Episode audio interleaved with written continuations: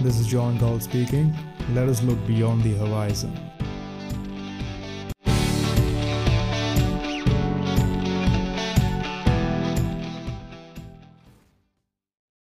Alright, so आज हम बात करते हैं बिटकॉइन एंड डिजिटल करेंसीज के बारे में सो so, बिटकॉइन से रिलेटेड तो काफ़ी सारे वीडियोस अवेलेबल हैं काफ़ी सारा स्टडी के लिए मटेरियल भी अवेलेबल है एंड काफ़ी सारे रिसोर्सेज मैंने भी देखे ऑनलाइन हिंदी की जहाँ तक बात है तो उसमें भी काफ़ी सारा मटेरियल अवेलेबल मुझे देखा यूट्यूब पे बट जो इन्फॉर्मेशन वो प्रोवाइड करते हैं और जिस वे में वो बिटकॉइन को डिफाइन करते हैं, उसे समझाने की कोशिश करते हैं आई थिंक वो एक बहुत ही वेग तरीका है। जिसमें आप एक्चुअली बिटकॉइन की डेप्थ में जाके आप चीज़ें को नहीं समझ पाते उसकी इंट्रेंसिक वैल्यू एंड उसके एडवांटेजेस क्या हैं वो आप नहीं पकड़ पाते हैं। सो so, काफ़ी पहले मैंने एक राइटअप लिखा था इसके ऊपर एंड वो राइटअप बेसिकली कंपाइल करने से पहले मैंने काफ़ी सारी रिसर्च की थी। And during that research I came across a really good article on Medium Medium में मुझे काफ़ी अच्छा आर्टिकल मिला था, जिसमें जो राइटर है, उसने बहुत ही सिंपल तरीके से समझाया है एक्चुअली बिटकॉइन का कंसेप्ट क्या है। और आई वुड लाइक कि मेरा जो राइटअप था, उसके थ्रू मैं उस कंसेप्ट को एक्सप्लेन करने की कोशिश करूँ।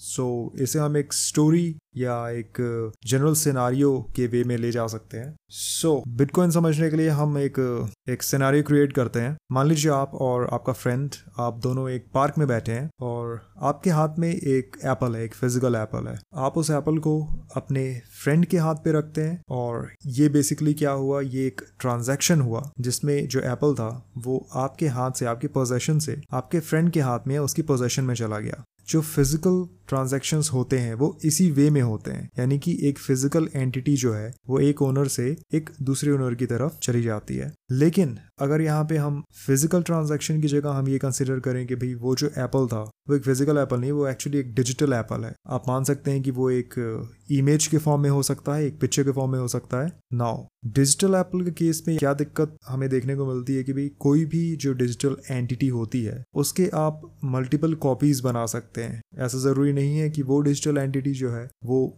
यूनिकली प्रेजेंट होगी या फिर उसके जैसी और एंटिटीज आप क्रिएट नहीं कर सकते। सो डिजिटल एप्पल की या डिजिटल एसेट्स की जहाँ तक बात आती है तो उनके साथ सबसे बड़ी दिक्कत हमें ये देखने को मिली थी कि उनकी मल्टीपल कॉपीज क्रिएट हो सकती है। एंड जैसा कि इकोनॉमिक्स का बहुत सिंपल सा रूल है सप्लाई एंड डिमांड का तो किसी भी चीज़ की सप्लाई जब बहुत ज़्यादा बढ़ने लगती है तो उसकी जो वैल्यू है, वो एक्चुअली काफ़ी कम हो जाती है। सो so, ये केस आपको पेंटिंग्स एंड ऑल में भी देखने को मिलेगा कि जो पुरानी पेंटिंग्स हुआ करती थी वो क्योंकि इतनी यूनिक है उनके जो ओरिजिनल आर्टिस्ट थे उन्होंने फ़ेमस पेंटिंग्स की एक सिंगल कॉपी बनाई है. That is why they are valued so much okay so यहाँ पे हम अपना सिनारियो कंप्लीट करते हैं. सो डिजिटल एप्पल की अगर बात आती है अपने फ़ोन से हम कंसिडर करते हैं एक डिजिटल एप्पल की इमेज है जिसे आप अपने फ्रेंड को सेंड करते हैं ओके okay? अब इस बात की क्या गारंटी है? कि वो जो डिजिटल एप्पल की इमेज आपने भेजी है, वो डिजिटल इमेज यूनिकली प्रेजेंट हो या फिर वो इमेज एक अकेली इमेज हो जिसे आपने अपने फ्रेंड को भेज दिया और अब वो इमेज सिर्फ़ आपके फ्रेंड के पास है ना आपके पास है ना किसी और के पास है ओके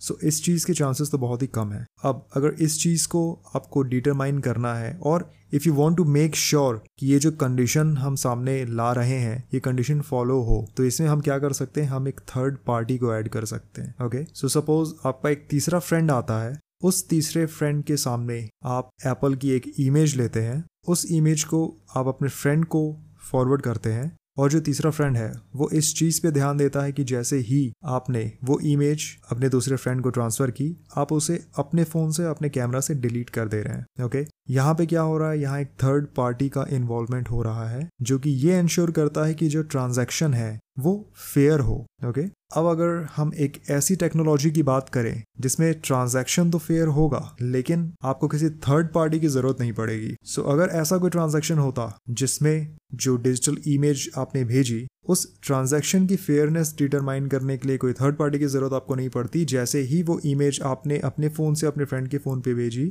वो इमेज आपके फ़ोन से अपने आप डिलीट हो जाती और वो सीधा आपके फ्रेंड के फ़ोन में पहुँच जाती ओके okay? सो so, इससे क्या फ़ायदे होते पहला फ़ायदा तो ये होता कि हमें ये समझ में आता कि ये जो ट्रांजैक्शन हुआ है, ये जो डिजिटल इमेज का या ये जो डिजिटल एप्पल का ट्रांजैक्शन हुआ है, ये ट्रांजैक्शन किसी और के साथ आपने नहीं किया है ओके okay? दूसरा फ़ायदा ये होता कि ये एक यूनिक ट्रांजैक्शन होता जहाँ पे अगर मैं इस डिजिटल इमेज को एक एसेट कंसिडर करता हूँ तो वो एसेट एक राइटफुल ओनर के हैंड से अब दूसरे राइटफुल ओनर के हैंड में पहुँच चुकी है बिना किसी थर्ड पार्टी के इन्वॉल्वमेंट के।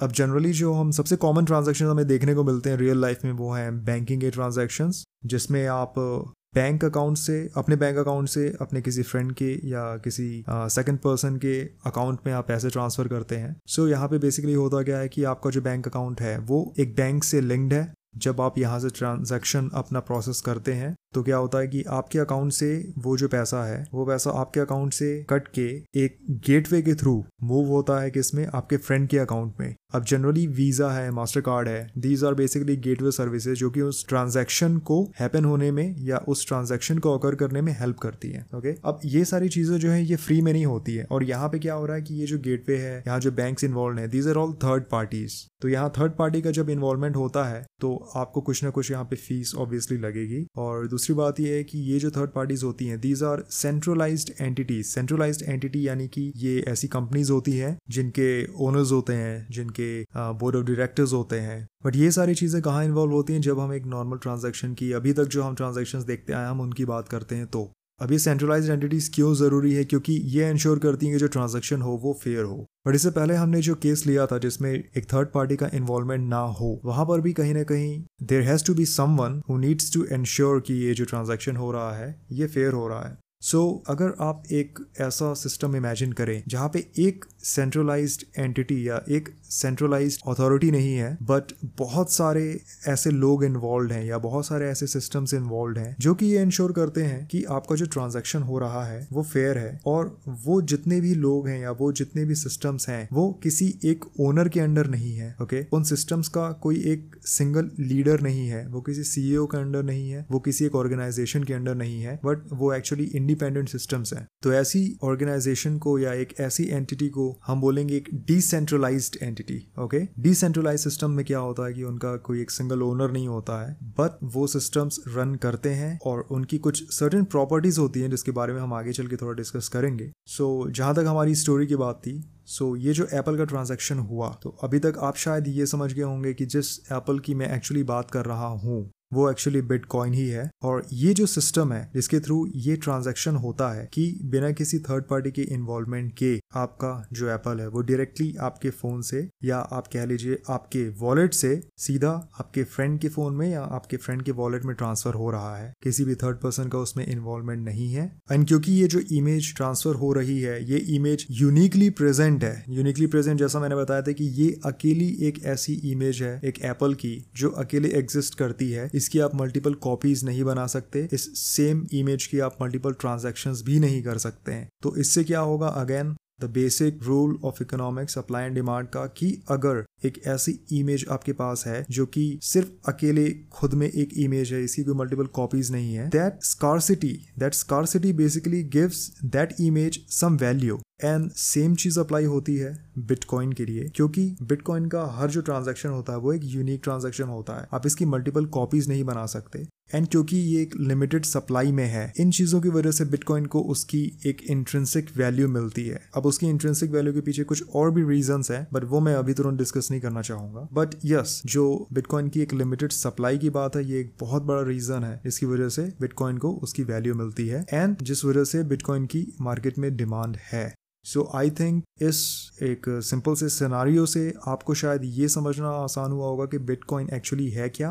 जैसा कि बेसिक इन्फॉर्मेशन तो आपको है ही बिटकॉइन के बारे में कि it is a digital currency और ये जिस टेक्नोलॉजी पे वर्क करती है, जिसे हम कहते हैं ब्लॉकचेन सो वो टेक्नोलॉजी बेसिकली क्या कर रही है? Crypto currencies and blockchain technology ने मिलकर एक ऐसा रेवोल्यूशन लाया है, जिसमें डिजिटल एसेट्स को वो फ़िज़िकल एसेट्स की तरह वैल्यू प्रोवाइड कर रहे हैं। जैसा कि मैंने पहले ही बताया था डिजिटल एसेट्स के साथ सबसे बड़ी दिक्कत क्या रहती है कि आप उनकी मल्टीपल कॉपीज जनरेट कर सकते हैं। लेकिन अगर वो डिजिटल एसेट आप किसी ब्लॉकचेन पे अपलोड करते हैं या वो किसी ब्लॉकचेन पे अवेलेबल है, आप उसकी मल्टीपल कॉपीज नहीं बना सकते हैं। यानी कि वो डिजिटल एसेट एक फ़िज़िकल एसेट की तरह ही वर्क करेगा। और वर्क करेगा इन द सेंस कि उसकी एक प्रेजेंस होगी उसकी एक यूनिक प्रेजेंस होगी वो एक यूनिक एंटिटी की तरह बिहेव करेगा। उसकी मल्टीपल कॉपीज नहीं हो सकती। सिंग, एक सिंगल ट्रांजैक्शन को आप बार बार नहीं कर सकते ओके सो so, अगर आपको इसकी डेप्थ समझ में आती है कि कैसे एक सिंगल टेक्नोलॉजी को यूज़ करके आप किसी डिजिटल एसेट को फ़िज़िकल एसेट की प्रॉपर्टीज़ दे सकते हैं तो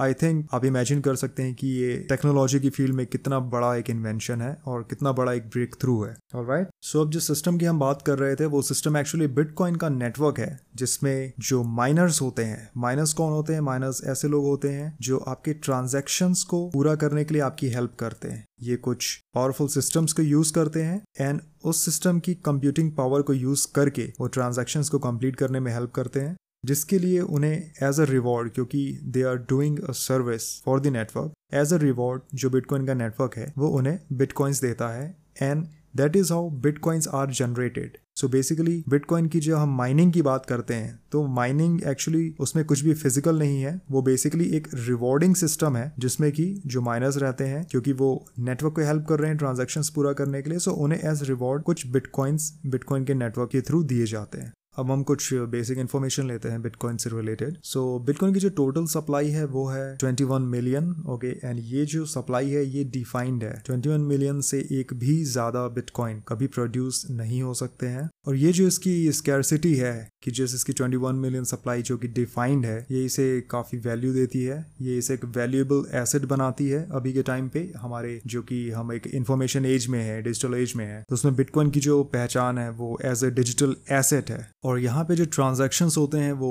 पीयर टू पीयर ट्रांजेक्शन्स होते हैं। पीयर टू पीयर यानी कि एक पर्सन से दूसरे पर्सन तक आपका जो ट्रांजेक्शन है वो डायरेक्टली पहुँचता है बिना किसी इंटरमीडियरी की हेल्प के, बिना किसी थर्ड पार्टी के इन्वॉल्वमेंट के। साथ ही साथ यहाँ पर जो ट्रांजेक्शन होते हैं, उन्हें बोला जाता है कि these are carried out in a trustless manner trustless manner का मतलब यहाँ पे क्या होता है? यहाँ पे जो भी लोग हैं जो कि बेसिकली जो माइनर्स हैं जो आपके ट्रांजेक्शन को कंप्लीट करने में हेल्प कर रहे हैं सो so, यहाँ पे कोई भी जब एक ट्रांजेक्शन प्रोसेस होता है तो उसे मल्टीपल कंफर्मेशन लगते हैं उस ट्रांजेक्शन को कंप्लीट होने से पहले। यानी कि जस्ट एक सिंगल माइनर इस बात को डिटरमाइन नहीं करता है कि जो ट्रांजेक्शन हो रहा है वो सही है या गलत है। यहाँ पे मल्टीपल आपको कन्फर्मेशन लगेंगे यानी कि बहुत सारे जो दुनिया में माइनर्स बैठे हैं या फैले हुए हैं माइनर्स के जो कंप्यूटर्स हैं जो सिस्टम्स हैं उनमें से बहुत से ऐसे सिस्टम्स रहेंगे जिनके कन्फर्मेशन के बिना ये आपका जो ट्रांजेक्शन है वो प्रोसेस नहीं होगा। ट्रस्टलेस यहाँ पे किस वे में आता है कि सपोज़ एक ट्रांजेक्शन के लिए आपको 64 कंफर्मेशन अगर लगते हैं और उन कंफर्मेशन में से एक कन्फर्मेशन आपका है। तो जो बाकी की 63 कंफर्मेशन हैं, वो आपको नहीं पता कौन से माइनस कर रहे हैं। हर माइनर को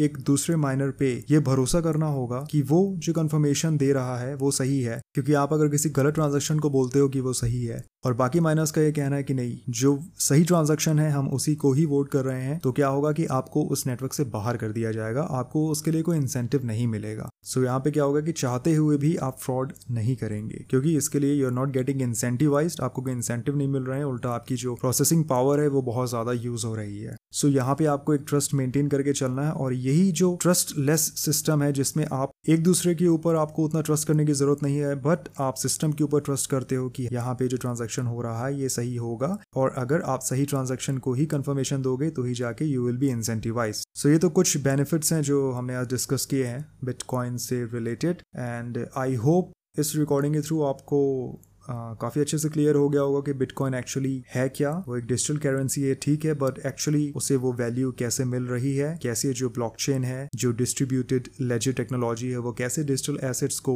फ़िज़िकल एसेट्स की प्रॉपर्टी दे रही है एंड क्यों ये एक रेवोल्यूशनरी चेंज है। So I really hope that you guys got to learn something through this recording and if you have any question you can just put it up in the comment section for all my YouTube viewers बाकी जिस article ने मुझे help की थी, इस explanation को simplify करने के लिए, उसका भी मैं लिंक अपने यूट्यूब के डिस्क्रिप्शन में डाल के रखूँगा।